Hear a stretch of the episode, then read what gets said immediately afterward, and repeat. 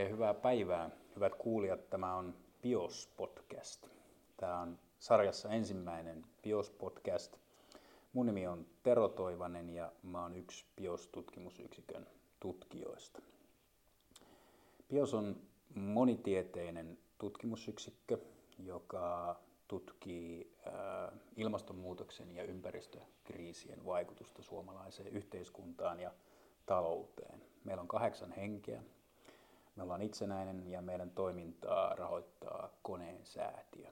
Me ollaan toimittu noin nelisen vuotta ja ollaan pitempään jo ajateltu, että yksi tällainen meidän tutkimuksesta ja työstä viestittämisen tapa tai kanava voisi olla podcast. Ja niinpä tässä ollaan tämän ensimmäisen podcastin äärellä sitten tänään. Mun seurana on tässä tällä kertaa Tere Vadeen. Tervetuloa. Kiitoksia, terve vaan kaikille. Ja kun ensimmäistä historiallista podcastia tehdään, niin muistetaan, että toisena rahoittajana toimii myös Suomen Akatemian strategisen tutkimuksen neuvosto, jonka VISE-hankkeessa BIOS on myös mukana. Ja yhtenä sysäyksenä tämänpäiväiseen podcastiin oli siellä Visen sivuilla julkaistu blokaus aiheesta, joka on, kuten Tero kertoo, suomalainen liike-elämä ja tavallaan sen haasteet sitten ilmastonmuutoksen aikakaudella ja erityisesti sen tiukkojen ja aika nopeiden päästövähennystavoitteiden aikakaudella. Tätä me lähettäisiin tässä ensimmäisessä BIOS-podcastissa siis tarkastelee. Ja oikeastaan semmoinen kiinnostava keskustelun aloituspiste voisi olla ää, palata tuossa viikko pari taaksepäin ja, ja Suomen suurin päivälehti Helsingin Sanomat julkaisi silloin tällaisen haastattelun, jossa, jossa yhteisesti sitten olivat keskustelemassa työnantajapuolen teknologiateollisuus ryn toimitusjohtaja Jaakko Hirvola ja, ja myös sitten työntekijäpuolelta teollisuusliiton puheenjohtaja Riku Aalto. Ja tietyllä tapaahan tämä yhteinen haastattelu oli, oli jo ikään kuin merkkitapaus siinä mielessä, että tämä nykyinen hallituskausi on ollut aika riitaista työmarkkinapolitiikassa ja muun muassa tämmöistä kattavista keskusjärjestösopimuksista on luovuttu. Ja nyt sitten molemmat osapuolet halusivat tulla Helsingin Sanomissa myös sitten tällaisella ilmastopoliittisilla näkemyksillä esiin ja voisi jopa sanoa, että ne olivat molempia osapuolia siinä yhdistävä tekijä aika vahvasti. Tässä haastattelussa teknolo- teknologiateollisuuden Hirvola sanoi, että ilmastoinnostus ei saa johtaa paniikkitekoihin. Ja Hirvola tässä samassa haastattelussa pelkäsi populismin leviävän ilmastopuheeseen. Aalto sitten puolestaan totesi, että kun valtio tekee toimia, niiden pitää olla mahdollisimman tasavertaisia verrattuna muihin maihin. Ei voi mitään sille, että yritykset hakeutuvat sinne, jossa niiden on edullisinta toimia. Siis näyttää siltä, että nämä molemmat pelkäsivät teollisuuden kustannusten nousevan ja, ja tämän seurauksena sit suomalaisen kilpailukyvyn heikkenemän ilmastopolitiikan kontekstissa. Viestinä näytti siis olevan, että tämmöisillä tiukoilla ilmastotoimilla ei saisi rangaista erityisesti vientiteollisuutta eikä, eikä Suomen olisi tarvetta siis ryhtyä välttämättä tämmöisiin kunnianhimoisempiin päästövähennystoimiin, ainakaan sen kunnianhimoisempiin kuin muutkaan maat. No, kuten tuossa alussa todettiin, niin sä kirjoitit sitten juuri vähän tätä ennen kiinnostavasti tota, niin tänne ää, Vise-tutkimushankkeen blogiin tämmöisen ää, blogikirjoituksen, joka oli otsikoitu miten rationaalista on ajatella, että suomalaisen elinkeinoelämän kilpailukykyä ei voida heikentää ilmastotoimilla.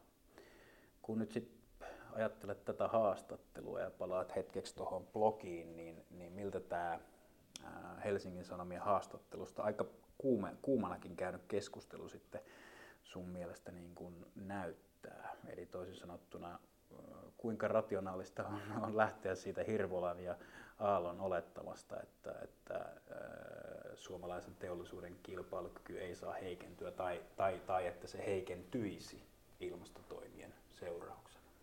Sinänsähän se on tosiaan, niin kuin sanoitkin, ihan jopa siis sympaattista, että, että nämä ammattiyhdistysliike ja työnantajat on yhdessä liikkeellä ja siinä on siinä Hesarin jutussa ihan semmoista leikkisääkin sävyä, kuinka he ovat siellä, siellä kokoushuoneessa ja niin mm. edelleen. Sehän on, sehän on tosi kiva. Ja jos ajatellaan, jos periaatteessa ajattelee, että okei, okay, työnantajapuoli ja työntekijäpuoli on yhdessä ja haluaa puhua yhdellä äänellä, niin siinähän, että missä se on, se on se Venn-diagrammin leikkauskohdat, missä heillä on yhteisiä etuja. No siis ilmastopolitiikka ilman muuta on niin kuin yksi, yksi tota, no, mahdollinen yhteisten etujen leikkauskohde siis sillä lailla, että ilmastonmuutos kuitenkin uhkaa yhteiskuntarauhaa ja jopa ehkä yhteiskuntien olemassaoloa mm. kaiken, kaiken kaikkiaan, niin sikäli ollaan samassa veneessä ja sikäli on niin kuin järkevää yrittää ylittää intressiristiriitoja ja puhua, puhua yhdellä äänellä. Se on niin kuin yksi mahdollinen, mahdollinen niin kuin semmoinen yhteinen Venn-diagrammien leikkauskohta. Sitten toinen mahdollinen on se, että sekä työntekijöillä että tota, työnantajilla on just mielessä työpaikat, vientitulot, teollisuuden menestys sinänsä. Ja, ja tota, tietysti tuossa nyt jo noissa, noissa lainauksissa, mitä sä luettelit, niin tavallaan mm. ne antaa vihjeitä siitä, tulki, tulkita sitä, että kummasta yhteisyydestä tässä nyt on kysymys. Puhutaanko siitä, että ollaan samassa veneessä yhteisen uhan äärellä vai ollaanko samassa veneessä torjumassa semmoisia toimenpiteitä, joiden katsotaan heikentävän niitä etuja, joista nyt nautitaan. Ja valitettavasti se nyt niin kuin kyllä pelottavasti näyttää siltä, että se oli, oli nimenomaan tämä jälkimmäinen, mitä mm. siinä enemmänkin oltiin, enemmänkin oltiin hakemassa kuin yksimielisyyttä. Nimenomaan sen eksistentiaalisen uhan samassa veneessä olemisen missä määrin tämä on sitten, missä, määrin, missä määrin tämä on sitten tämmöinen vanha tuttu ilmiö, koska tämähän nyt on ollut aina ympäristöpolitiikan yksi karikko, että, että tavallaan työnantaja- tai työntekijäpuolet näkevät tavallaan ristiriidan ympäristökysymysten ja työn, työn ja työllisyyden välillä, että onko, onko tässä jotenkin kuitenkin ilmastotietoisuus on noussut suomalaisessa yhteiskunnassa merkittävästi, että onko tilanne sillä, sillä tavalla jotenkin muuttunut tai muuttumassa? Varmasti se on, se on just tuolla tavalla niin kuin samankaltainen se tilanne ja sikäli yksi ihan ilman muuta mun mielestä niin kuin selkeästi semmoisia perusjuttuja, mikä ilmasto- ja ekologisten ongelmien kannalta tulee olemaan ratkaiseva on se, että, että ihmisten työn ja ihmisten toimeentulon, ihmisten elannon, se pitää jollakin tavalla saada erotettua niistä työpaikoista, nyt ainakin ensinnäkin niistä työpaikoista, jotka on suoraan fossiilitalouteen, fossiilitalouteen kytköksissä, mutta sitten, mm. sitten myös niistä, niistä työpaikoista, jotka sitten vähän laidemmalla ikään kuin tukee tai, tai hyötyy siitä. Että niin kauan kuin ihmisten on pakko ottaa vastaan työtä mitä tahansa, tai niin kauan kuin meidän on vientitulojen, vientitulojen vuoksi pakko tehdä vientituotteita mitä tahansa, niin tätä ongelmaa ei pystytä ratkaisemaan. Ja yksittäisten ihmisten taholle se, tasolle se tulee sitten aina siinä kysymyksessä työpaikassa. Niin kauan kuin ei ole tarjolla fossiilivapaita elantoja kaikille, jotka haluaa niin tämä sama argumentti tulee aina toimiin. Ja se toimii sitten oikeistolaisesta perspektiivistä vähän eri lailla kuin, kuin vasemmistolaisesta perspektiivistä. Mutta se, mikä, mikä mun mielestä niin tilanteessa pitäisi kuitenkin just pystyä huomioimaan ja mikä, mikä osittain näkyy myös tuossa haastattelussa ja keskustelussa laajemminkin, että sit ehkä kuitenkaan sitä niin historiallista tilanteen erilaisuutta, missä ollaan, niin ei ole sisäistetty tai ei ole ainakaan jäsennetty osaksi omaa ajattelua tai sitä, miten, miten tota omaa toimintaa ohjataan.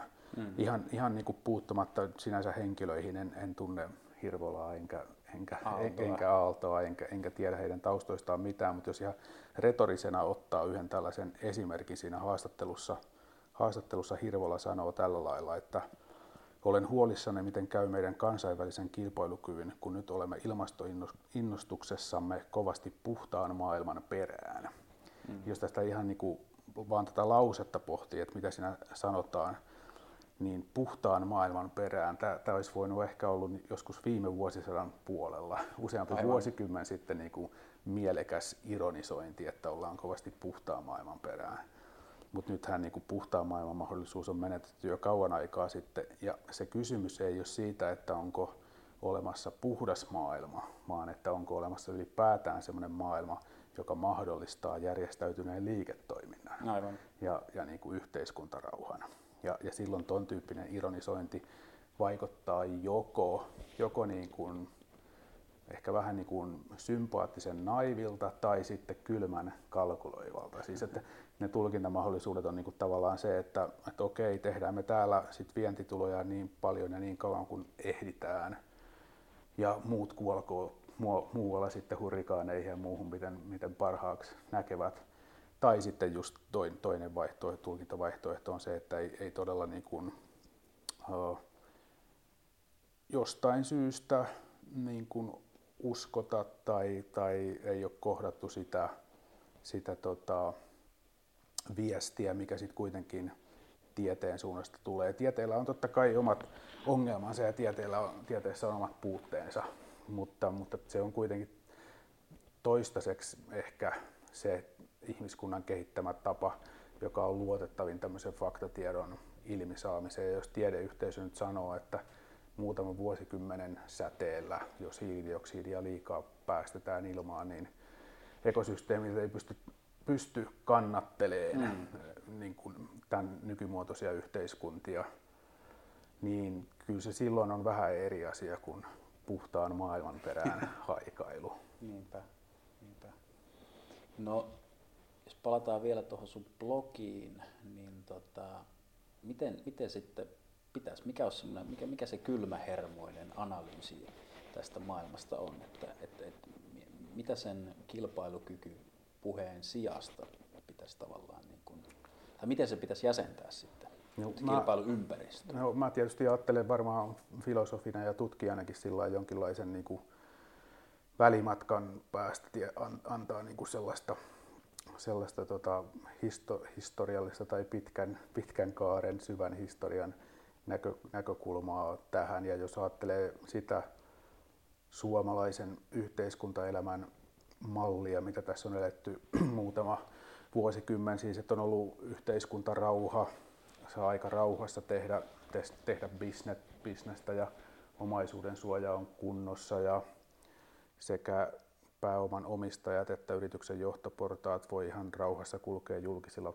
paikoilla ja on oikeastaan niin kuin laajaa luottamusta ja, ja hyväksyntää nauttii liiketoiminta siinä mielessä, että se nähdään yhteiskuntaa yleensä kehittävänä ja rakentavana voimana ja yrityksiä johdetaan meritokraattisesti ja kun ajattelee sitä pääosin niin kuin just diplomi-insinööreistä ja muusta kaupallisen teknologisen koulutuksen saaneista ihmisistä koostuvaa porukkaa, joka, joka sit yritysten omist, omistajina ja, ja johtotehtävissä toimii, niin, niin äh, tämän äh, ihmisryhmän näkökulmasta se, se kysymys voisi kuulua näin, että jos on niin, tämä on oikeastaan aika pieni maali, mihin se, mihin se blogi niin kuin, niin kuin tota, tähtää, että jos on niin, että on olemassa tämmöinen ihmisryhmä, joka pitää tämmöistä yhteiskuntarauhassa tapahtuvaa sääntöihin, sopimuksiin, ilman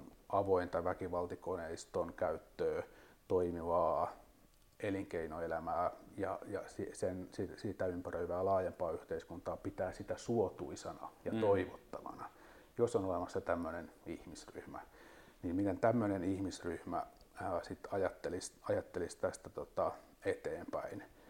Ja musta näyttää aika selvältä, että jos yhteiskuntarauha murtuu esimerkiksi näisten ekologisten kriisien takia, niin silloin myös niin kuin tämän tyyppinen elinkeinoelämä murtuu. Siis jonkinlaista elinkeinoelämää totta kai säilyy, mutta sen rakenne, se, sekä niin kuin omistusrakenne, että se miten se toimii ja miten se liittyy yhteiskuntaan laajemmin, se tulee muuttuun todella radikaalisti. Ja, ja siinäkin on sitten vähän erilaisia polkuja, miten se voi tapahtua ja niitä esimerkkejä voi, voi katsoa eri puolilta maailmaa, että miten, miten se on tapahtunut. Mutta jos, jos tota, halutaan, että säilyisi tämmöinen yhteiskuntarauha ja haluttaisiin haluttaisiin nauttia siitä, niin silloin se oikeastaan ainut polku sen säilymiseen olisi se, että sitten tavoitteellisesti ja päämäärätietoisesti tehdään kunnianhimoista ilmastopolitiikkaa, mm. joka ainakin jollakin tasolla kansainvälisesti onnistuu ja kansallisesti toimii niin, että yhteiskunnasta tulee resilientimpi. Yhteiskunnasta tulee, tulee tota, vahvempi vastustaa niitä muutoksia, joita kuitenkin sit väistämättä tulee. Riippumatta siitä nyt sitten, että kuinka hyvin siinä kansainvälisessä ilmastonmuutoksen torjunnassa onnistutaan. Ja se tie, jolla niin kuin lukittaudutaan siihen, että tämänhetkinen elinkeinorakenne ei missään tapauksessa saa muuttua. Ja tämänhetkiset nämä vientialat on ne, jo, jo, joiden tota, täytyy 20-30 vuoden päästäkin olla, olla samoilla, samoilla tota, tasoilla ja niin edelleen, niin se, se on niin kuin utooppinen. Sellaista polkua ei mun käsitteekseni niin kuin ole olemassa. Ole se, olemassa ei ole, sitä, sitä, se ei ole mahdollinen. Se tulee joka tapauksessa murtuun tavalla tai toisella. Ja silloin kysymys on siitä, että, että just, että halutaanko tähdätä tähän kapeaan ikään kuin sivistysporvarien maaliin, että, että meillä olisi yhteiskuntarauha ja, ja ilman väkivaltakoneistoa toimiva elinkeinoelämä, joka nauttii laajaa luottamusta. Hmm. B. I. O. S. Siinä blogissa sä kuvasit aika hyvin myös sit musta niin kuin tiettyjen äh, skenaarioiden kautta niitä uhkia, mitä, mitä mahdollisesti on tulossa, eli tuon turvallisuusympäristön muutosta esimerkiksi. Ja toisaalta varmaan sit sitä, että miten ilmastotekijät muuttaa elinkeinon, niin kuin, elinkeinoelämän toimintaympäristöä jo, jo, jo niin kuin itsessään myös Suomessa. Mitä, niin, mitä tällaisia skenaarioita, skenaarioita olisi niin kuin otettava huomioon? Varmaan niitä on paljonkin. Mutta... No niin, ja sitähän on niin kuin mahdoton ikään kuin jollain ihan hirveän tarkalla täsmällisyydellä ennustaa, että, että miten nyt sitten Suomen ja Suomen ympäristössä tulee tapahtuu, mutta jos niitä kansainvälisiä malleja, malleja katsoo, niin yksi tapa, siis tässä tulee myös niin kuin yhtenä kysymyksenä tulee se eriarvoisuus, mm. yhteiskunnallinen eriarvoisuus ja, ja se, että jos ilmastotoimia tehdään ikään kuin väärin, sillä, sillä tavalla väärin, että, että tota, ne asettuu köyhien ja, ja tota, vähemmän maksukykyisten niskaan, niin sitten päädytään tähän keltaliivi-ilmiöön. Juuri niin kuin Ranskassa on viimeisten niin. 10-11 viikon aikana nähty. Niin. Niin silloin yksi tapa ratkaista tavallaan tämä keltaliivien ongelma on sitten se, mitä, mitä kansainvälisesti näkyy esimerkiksi jossain Brasilian Bolsonaron tai ehkä miksei vaikka Turkki voisi olla esimerkki siitä, että sitten pidetään, pidetään kansakurissa ikään kuin sillä valtion väkivaltakoneistolla. Ja, ja meno muuttuu autoritaarisemmaksi ja, ja vähemmän suvaitsevaiseksi kaikilla muillakin, muillakin tota, akseleilla kuin pelkästään niin mm. niin tällä suoraan taloudellisella akselilla, koska siihen tarvitaan sit muitakin niin tämmöisiä ideologisia perusteita siihen autoritaarisen koneiston pyörittämiseen se on toinen, toinen mahdollisuus, niin kuin tämä tämmöinen valtion väkivaltakoneiston ja kyynelkaasu ja niin edelleen käyttäminen, käyttäminen sen eriarvoisuuden hallintaan. Sitten toinen, toinen mahdollisuus on se, että se menee enemmän, enemmän yksityisen väkivaltakoneiston piikkiin, eli, eli tämmöinen niin olikarkki-tyyppinen mm. tyyppinen ratkaisu, jossa sit erilaiset, erilaiset tota, massiiviset talouskeskittymät ylläpitää omia väkivaltakoneistojaan, jotka sitten voi olla ja usein tyypillisesti on jonkinlaisessa puolisymbioottisessa ja puolivihamielisessä suhteessa sen, sen valtion väkivaltakoneiston kanssa. Ja kyllä nyt sitten taas, jos, jos sitä Suomen tilannetta katsoo, niin, niin, niin kyllähän se lähinaapuri Venäjä ja lähinaapuri Venäjän liiketoiminnan rakenne on hyvin erilainen kuin just tämä edellä kuvailtu suomalaisen liiketoiminnan ja omistuksen rakenne. Mm. Ja jo tällä hetkellä on aika selvää, että venäläisten intressiä ja venäläisten pääomien mahdollisuus vaikuttaa suomalaiseen talouteen ja talouselämään on jonkinlainen. Minkälainen se on ja miten sitä pitäisi arvioida on sitten hyvä, hyvä tutkimuskysymys, mutta, mutta se näkyy, että se on jonkinlainen. Ja jos suomalainen yhteiskuntarauha kriisiytyy, niin se todennäköisesti se vaikutusmahdollisuudet tulee lisääntyä. Eli se on yksi sellainen mun mielestä suht koht realistinen, realistinen kehityskulku, että semmoinen olikarkkityyppinen, olikarkkityyppinen liike-elämä saa Suomessa enemmän jalansijaa. Mm. Ja se voi tapahtua hyvin monia eri reittejä. Periaatteessa alkaen, alkaen semmoista hyvin, hyvin tota, uh, pienen, pienen ja matalan profiilin rahanpesusta ja mm-hmm. etenee, etenee siitä sitten eteenpäin. Kyllä, kyllä.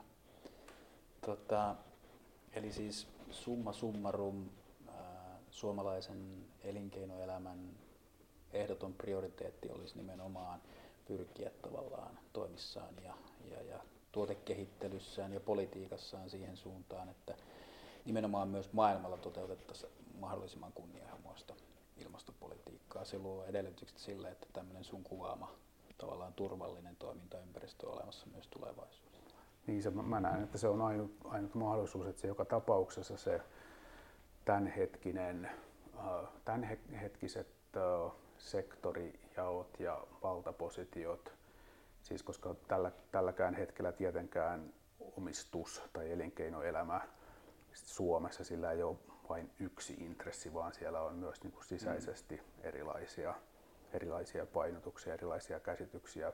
Yhden kuolo on toisen leipä, niin kuin aina, aina liike-elämässä.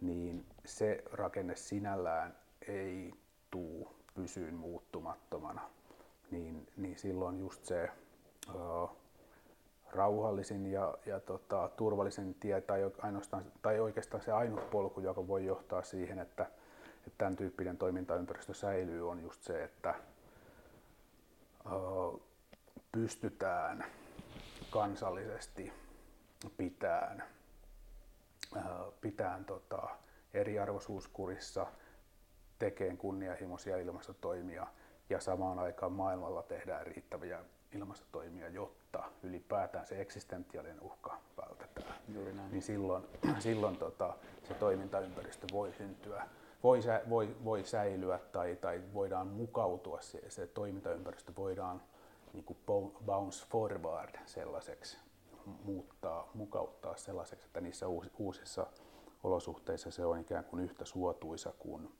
kuin tällä hetkellä. Et jos jos tota, jäädään vapaamatkustajiksi, niin, niin se murtuu ja se murtuu hallitsemattomasti. Ja jos ö, molemmissa tapauksissa, jos jäädään vapaamatkustajiksi, se murtuu hallitsemattomasti. Ja jos ilmastotoimet kansainvälisesti epäonnistuu, niin silloin se murtuu myös hallitsemattomasti. Mm. Eli tämä on se aika kapea maali, mutta kuitenkin se, se jollain tavalla positiivinen maali, mihin, mun mielestä kannattaisi sivistysporvarina pyrkiä.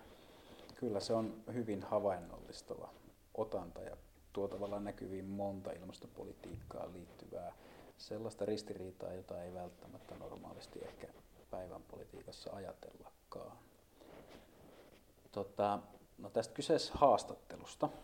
Siitähän nousi sitten päivän parin melkoinen poru ja siellä lenti paitsi nämä ilmastoinnostustermit, niin myös termit tietenkin ilmastopopulismista ja, ja, ja tuli, tuli, tuli tavallaan nokittelua sitten poliitikkojen ja elinkeinoelämän välillä, mutta semmoinen jännä ehkä yleisempikin piirre, minkä mä nyt olen itse tästä viime kuukausien tai puolen vuoden aikaisesta ilmastopoliittisesta keskustelusta havainnut, on se, että oikeastaan kaikki tahot, poliittiset puolueet esimerkiksi joulun alla allekirjoitti tällaisen yhteisen vetomuksen, kahdeksan puoluetta, perussuomalaiset siitä puuttui, jossa sitouduttiin tähän IPCCn syksyllä asettamaan hyvinkin historiallisesti niin kuin tiukkaan tavoitteeseen 1,5 asteeseen.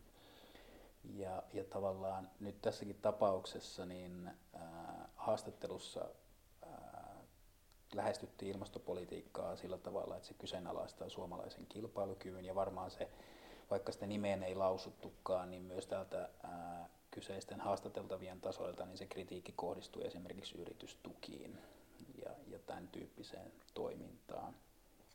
Niin aika nopeasti sitten sosiaalisessa mediassa kuitenkin esimerkiksi teknologiateollisuuden edustajat tulivat kovaan ääneen tai nopeasti sanomaan, että totta kai me olemme sitoutuneet puolentoista asteen tavoitteeseen. Ja tässä on kummallinen kuitenkin tämmöinen ristiriita, minkä tuntee, että samaan aikaan voidaan vaatia kunnianhimoista politiikkaa, mutta, mutta toisaalta me tiedetään, että mm, no jos kansallisella tasolla katsotaan, niin tämänhetkiset toimet on johtamassa yli kolmen astetta lämpinemämpään maailmaan. Että mitä, mitäs tästä niin kuin kunnianhimo puheen ja sitten varsinaisten kunnianhimoisten toimien, ainakin toistaiseksi niitä ei, ei, ei, ei voisi sanoa, että niitä suurissa määrin olisi ehkä näkyvissä niin, tai nähty, niin mitä tästä oikein pitäisi ajatella? Niin, se on, se on yksi taso sinänsä tämä, mitä, mitä sitoutuminen tarkoittaa, mm. se, että on sitouduttu johonkin, niin mitä se tarkoittaa, jos siitä ei ole, jos siitä ei ole seurauksia, niin, niin silloinhan tämmöisiä sitou, jos sitoumusten täyttämättä jättämisestä ei ole seurauksia, niin sittenhän tämmöisiä sitoumuksia voi tehdä vailla, vailla vastuuta ja vailla, vailla seurauksia. Ja ehkä, ehkä siinä sitten, sitten tota, esimerkiksi just medialla ja, ja tutkijoilla ja tämän tyyppisillä tahoilla on, on jonkinlainen syy pitää, pitää tota kirjaa siitä, että mihin on sitouduttu ja mitä on, mitä, mitä on tehty. Mutta samalla mun mielestä toi, toi jännällä tavalla, mitä viittasit siitä teknologiateollisuuden muistutuksesta esimerkiksi, niin viittaa myös just siihen, että eri teollisuuden aloilla ja eri elinkeinoelämän aloilla niin kun se tavoitteisiin tähtääminen on sitten helpompaa ja vaikeampaa. Mm. Ja esimerkiksi jossain energiantuotannossa tai teknologiateollisuudessa se voi olla paljon helpompaa kuin sitten joillain toisilla teollisuuden aloilla, mikä aiheuttaa myös sit varmasti jännitettä sinne ikään kuin elinkeinoelämän sisään. Ja, ja tällekin pitäisi ehkä olla semmoista tarkempaa, tarkempaa katsetta ja tarkempaa ymmärrystä tälle, tälle tota, jännitteelle myös, myös siellä elinkeinoelämän sisällä se ei ole, se ei ole yksiraiteinen eikä yksietuinen, mm. yksietuinen tota, blokki, joka, joka, tota, oh, joka myöskään sit pystyisi ikään kuin siinä mielessä yksiäänisesti puhuun tässä asiassa. Sen paremmin kuin tietenkään työn tekijäpuolikaan. Aivan, aivan. Toi on tosi kiinnostava kysymys juuri tämä, että minkälaisia uusia tavallaan ehkä konflikteja tai, tai tota, niin suhtautumisia sitten tämä kunnianhimoisten ilmastopäästötavoitteiden toteuttaminen täällä laajassa mielessä elinkeinoelämän piirissäkin aiheuttaa, että itse olen seurannut esimerkiksi Elinkeinoelämän keskusliiton toimintaa ja heillä on hyvin niin kuin kunnianhimoinen ja progressiivinen toi ilmasto- ja energiapolitiikka ja oikeastaan kärkijoukoissa ovat olleet sitoutumassa siihen puolentoista asteen tavoitteeseen. Mutta sitten just niin kuin tuossa sanoit, niin jos ajatellaan vaikkapa metsäsektoria ja, ja sitä, että minkä, minkälaiset resurssit siellä on, niin sielläkin on ää, asetettujen biotalousstrategioiden ja ilmastostrategioiden tavallaan seurauksena niin, niin, niin myös käydään tavallaan, joutuu, joudutaan varmaan käymään resurssikeskustelua myös siitä, että mihinkä puuaine itse asiassa liittää, että sitä, sitä tarvitaan niin kuin uuden sukupolven biotaloustuotteisiin, sitä tarvitaan nyt bioenergiaan, koska ollaan korvaamassa sillä, sillä tota, niin fossiilisia polttoaineita ja samaan aikaan siellä on niin kuin valtava kasvutarve nähtävästi ää, perinteiselle sellulle ja paperin tuotannolle. Ja, ja tavallaan ilmastopoliittisessa kontekstissa nämä asettuu erilaiseen, erilaiseen kehykseen kokonaan, koska tiedetään hyvin se, että tämä hiilinielukysymys on, on niin kuin ilmastopolitiikan ratkaisun, ratkaisun niin kuin aivan keskeisiä avaimia, jolloin näitä sektoreita joudutaan varmasti penkomaan ja miettimään monella tavalla. Ja oikeastaan sehän tarina ei pääty siihen, koska voidaan niin kuin laajentaa, niin kuin sanoit, että, että myös muille teollisuuden sektoreille. Että jos terästeollisuudessa pitää pudottaa päästöt minimiin ja ne voidaan pudottaa vain tiettyyn asti, koska varmaankaan sitten ei enää puhuta teräksestä, jos, jos tota, niin sitä, siitä ei saa yhtään päästöjä tulla. Ja sama on rakennusteollisuudessa. Ja nyt jos ajatellaan kansallisesti tätä kysymystä, niin sitten nämä näiden teollisuusalojen sektorit pitäisi ää, sitoa metsiin tai, tai vaikka rakennuksen tapauksessa nyt sitten puurakennustuotteisiin ynnä muuta, jolloin tämä paletti alkaa näyttää niin kuin resurssinäkökulmasta hyvin erilaiselta. Ja mä oon sitä pohtinut, että missä määrin sitten sekä palkansaajapuolella että elinkeinoelämän puolella niin tai, tai yrityspuolella varsinaisesti mm, tällä hetkellä varaudutaan tämän tyyppisiin kysymyksiin?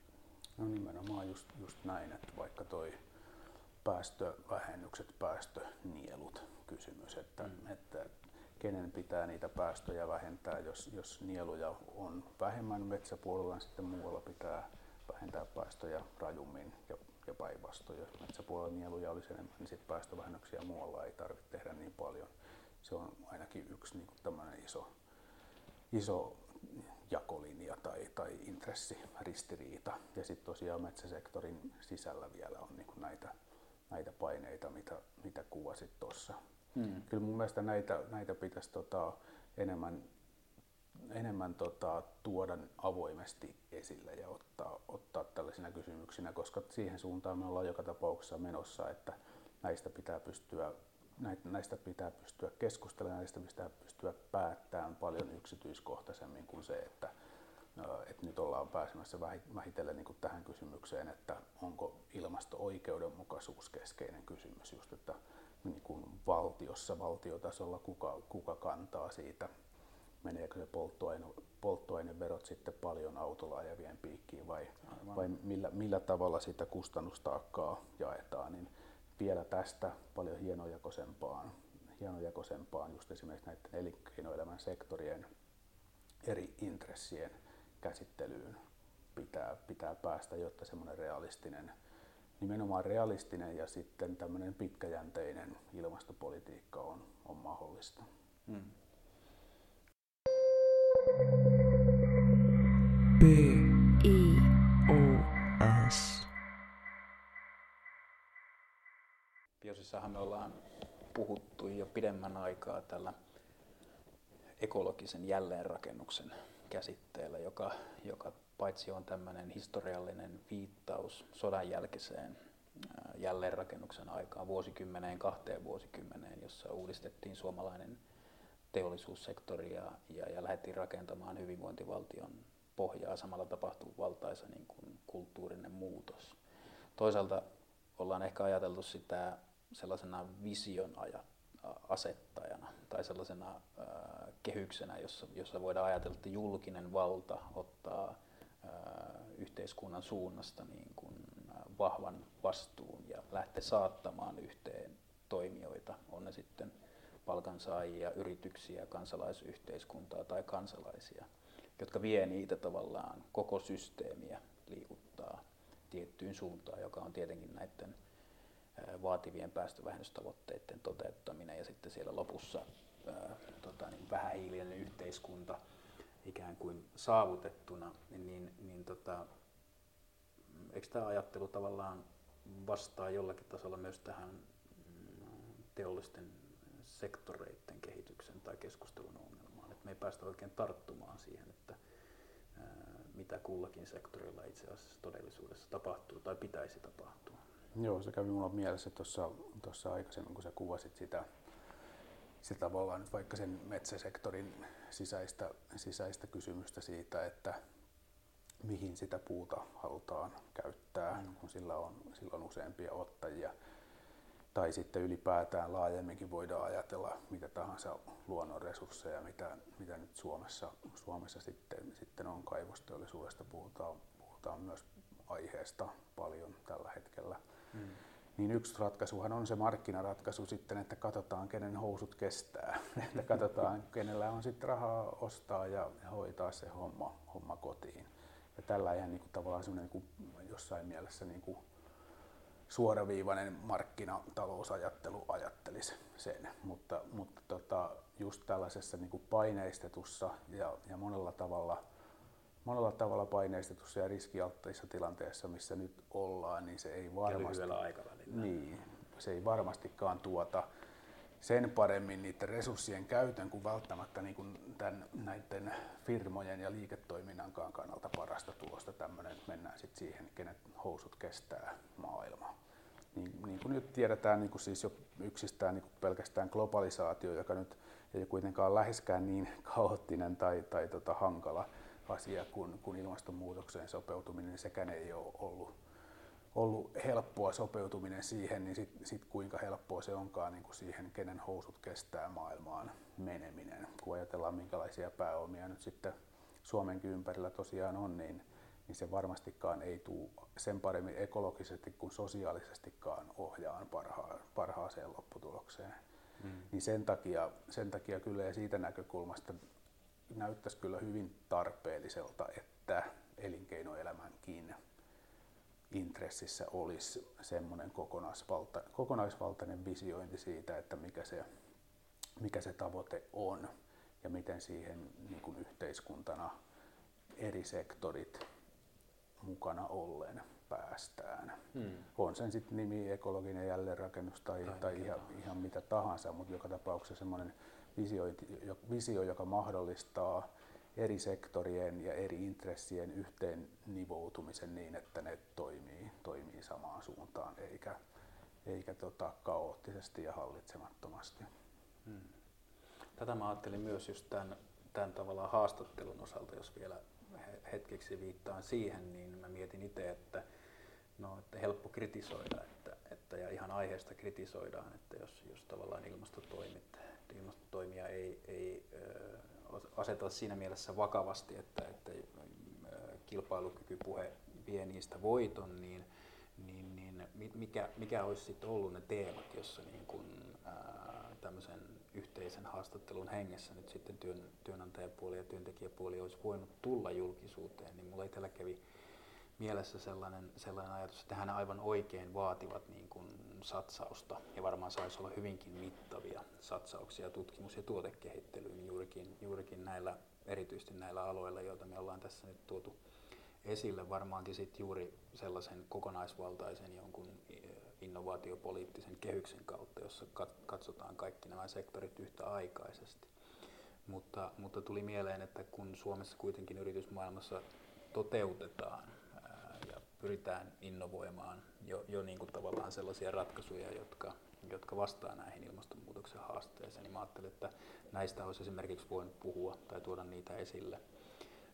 Palkansaajapuoli on itse asiassa ollut, kun on ilmastopoliittista keskustelua itse tässä seurannut useamman vuoden, niin tiedän sen, että, että kansainvälinen ammattiyhdistysliike esimerkiksi on ollut hyvin edu, niin kuin edistyksellinen siinä oikeudenmukaisuuskysymyksessä. Eli heillä on ollut pitkään esimerkiksi näissä kansainvälisissä ilmastokokouksissa tämä reilun siirtymän ja toisaalta niin kuin ilmastotöiden diskurssi, jota he ovat ajaneet. Ja, ja siis ajatus siitä, että kun me joudutaan jostakin työstä luopumaan, niin ihmiset on uudelleen koulutettava ja sosiaaliturvankin on varmaan niin kuin vastattava tähän muutostilanteeseen.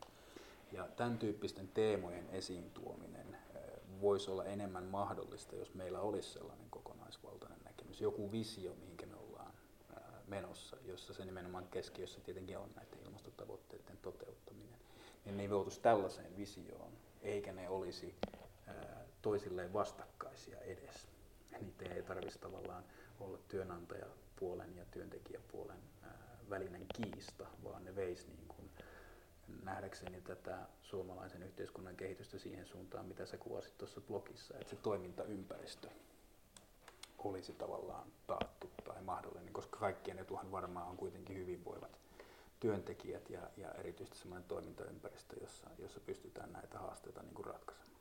Kyllä, siis tässähän on vähän semmoinen jännä, jännä tilanne, että, että toisaalta just näitä niin kuin selkeästi kaikkien intressissä olevia asioita on olemassa. Ja, ja, ja niitä voidaan tehdä ja niitä, niitä pitää pystyä pitää pystyä tekemään, mutta sitten samaan aikaan tietysti on just myös se aito ne aidot ristiriidat niin kuin, niin kuin siellä elinkeinoelämän sisällä ja elinkeinoelämässä sitten tota työntekijöiden ja työnantajien välillä, mitkä liittyy sitten vaikka just tähän oikeudenmukaiseen siirtymään. Tämä onhan sekin myös just selvää, että, että tota, o, jotkut tulevat häviämään. Et, et sillä, sillä niin semmoista win win win win kaikki voittaa tilannetta tästä ei, ei saa rakennettua. Eli silloin se sovittelu täytyy tapahtua vähän samaan tapaan kuin just, just siinä, siinä tota, sodan jälkeisessä jälleenrakennuksessa. että kullekin osapuolelle löytyy sellaiset keskeiset tavoitteet, mitä saadaan, vaikka joistakin tavoitteista joutuu luopumaan. Mm. Ja nyt esimerkiksi just ton, ton blokauksen ja, ja sen, mitä mä oon pohtinut, niin se yksi keskeinen kysymys on tämä, että onko suomalaiselle elinkeinoelämälle sit just yhteiskuntarauha ja demokraattiset olosuhteet tärkeämpi kuin se uh, esimerkiksi voittoprosentti. Mm. Siis tästähän siinä loppujen lopuksi on kysymys. Ja se on, en, en mä tiedä, siis sehän voi olla, että, että nykymaailma on jo siinä tilanteessa, että omistajaporras mieluummin haluaa eristäytyä sinne omaan, Valitaan se tie. omaan luksukseensa. Sehän voi mm. olla näin. Kyllä. Mutta yhtä hyvin voisi olla, että, että tota intressiksi nähtäisi nimenomaan se, se tota, tietyn, tyyppinen, tietyn tyyppinen toimintaympäristö ja sen vielä jopa ehkä kehittäminen. Mm. Ja silloin se voisi olla semmoinen minkä, minkä nimissä voisi luopua vaikka osasta, osasta voittoprosentista. Ja sitten taas työntekijäpuolella esimerkiksi se, että, että työpaikat olisi varmempia, pitkäkestoisempia ja, ja ne olisi mielekkäitä siinä mielessä, että ne mitään bullshit jobeja tai, hmm. tai muita, hevonpaskaduuneja tai muita niin tämmöisiä prekarisoitunutta silppua, niin taas voisi olla semmoinen trade, jonka, vois, jonka varjolla voisi tehdä sen, että, että tota, sit luopuu jostain muista etuuksista. Hmm. Niin, niin tämän tyyppisiä uh, win some, lose some, mutta, mutta että pysyisi ne tärkeät asiat ja että ne tär, niistä tärkeistä asioista saadaan sellainen nippu, johon kaikki voi sitoutua, niin sitä, sitä se kai pitäisi tämmöinen jälleenrakennus, postfossiili, ekologinen jälleenrakennus tarkoittaa. Kyllä. Toi on tietenkin näin politiikan ää, teoria ja tutkimuksen näkökulmasta ja ylipäätänsä koko asetelman tarkastelun näkökulmasta tietenkin aivan oleellinen havainto, että valta-asetelmien ja kiistojen niin kuin pyyhkiminen ei, ei niin kuin ole, ole yleensä se, miten historia on kehittynyt ja jälleen rakennus, vaikka se hieno story tavallaan onkin, niin siihenkin on tietenkin kuulunut isot poliittiset kamppailut, niin, eikä, eikä vähiten, vähiten työmarkkinoita. Niin, siellä aika paljon lakkoja ja kaikkea muuta. Kyllä, kyllä koko 50- ja 60-luvun vielä pitkällä. No oikeastaan viimeisenä ajatuksena, me ollaan tässä jo kerätty hyvä tovi jutellakin, niin tota, voisi vois ottaa vielä tämän valtakuvion, kun se nyt tässä tuli esille. Eli, eli tavallaan tota, ää, mulla tulee mieleen toinen Helsingin Sanomissa ihan vasta julkaistu juttu, joka oli musta oikein hieno ja erinomainen, oli Pia Elosen tekemä juttu siitä, miltä suomalainen yhteiskunta näyttäisi 2000, olikohan se nyt 30 vai 50, jos päästövähennystavoitteet Suomessa ja mitä ilmeisimmin myös maailmalla olisi tavallaan onnistuneesti toteutettu. Ja siinä kuvattiin hyvin niitä muutoksia, joita kansalaisen elämässä varmasti tapahtuu. Me Biosissahan tehtiin kahden vuoden projekti Ylen yhteiskuntatoimituksen kanssa, jossa vähän samanlainen lähestymistapa tapa tuota, niin tuotettiin. Ne, jotka ei ole muuten ää, sen tuotoksia seurannut, niin löytävät Yle Areenassa ää, tehtävänä tulevaisuuskokonaisuuden ja siihen kuuluu myös Tulevaisuus Hanskassa 11-osainen podcast-sarja, jota voi varauksettomasti kyllä suositella. Niin tässä Elosen jutussa ää, tuli hyvin esille sitten se, että kun hän taustoitti sitä blogillaan, niin hän, hän kuvasi kuinka tota, oikeastaan nämä kaikki ää, kansalaisia koskevat ää, toimintaympäristön muutokset, toimintavan muutokset ovat hyvinkin mahdollisia ja realistisia hänen mielestään, vaikka ne vaativat isoja muutoksia. Mutta kaikista epärealistisin asia hänen mielestään olisi se, että nämä valta-asetelmat olisi kyetty haastamaan. Ja hän kohdenti tämän ajatuksen nimenomaan metsäteollisuussektoriin ja juuri siihen, että metsäteollisuuden ja NTK kaltaiset etu- ja intressiryhmät kykenisi luopumaan niistä saavutetusta edosta tai ideologisista näkemyksistään, joita, joita sitten tota, niin osaltaan, osaltaan varmastikin tuovat esille tai, tai ainakin niin kuin intresseistä lähtevät näkemykset. Niin tota, miten tätä valtakysymystä sitten pitäisi jotenkin lähteä purkamaan. Tai, kun se tuntuu, siis pointtina vaan se, että sehän tuntuu, se on aina se hankalin kysymys julkisessa keskustelussa, kun lähdetään olemassa olevia intressejä ja, ja positioita haastamaan, niin, niin, niin miten tähän päästäisiin käsiksi?